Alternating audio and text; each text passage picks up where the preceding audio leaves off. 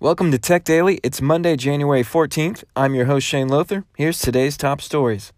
Apple has a new employee, former Facebooker Sandy Parakilas. Sandy has become a huge critic of Facebook since leaving in 2012, where he was an operations manager.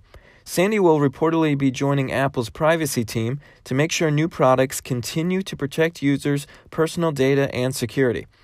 So there's no chance this guy's just like a mole planted by Zuckerberg and this whole thing's been like seven years in the making, right?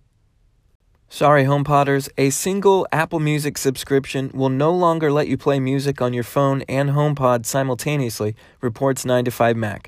Reddit users are saying they used to be able to stream one song on their iPhone and a different song on their HomePod, but can now no longer do so. The Redditor that started the thread says Apple told them this should have never been possible, and it was actually a long standing software bug that has now been fixed. Apple Music's terms of service seem to confirm this, but honestly, who reads those, right? Microsoft President Brad Smith put up a new blog post on LinkedIn outlining what he believes are the top 10 biggest tech challenges for 2019. The list includes working with artificial intelligence, privacy concerns, China, cyber attacks, and more.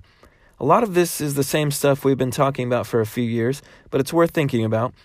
On artificial intelligence, Smith talks about people's concerns over losing jobs to robots and AI. While those concerns are valid, he also points out how automation can actually help countries with declining populations. That's it for today. Check out techdailypodcast.com for the show notes. Thank you so much for listening, and thank you to our sponsor. If you like the show, please be sure to leave a rating and review. And if you really like the show, please consider becoming a supporter. You can find a link in the show notes for more information. I'm Shane Lothar. This is Tech Daily. I'll see you tomorrow.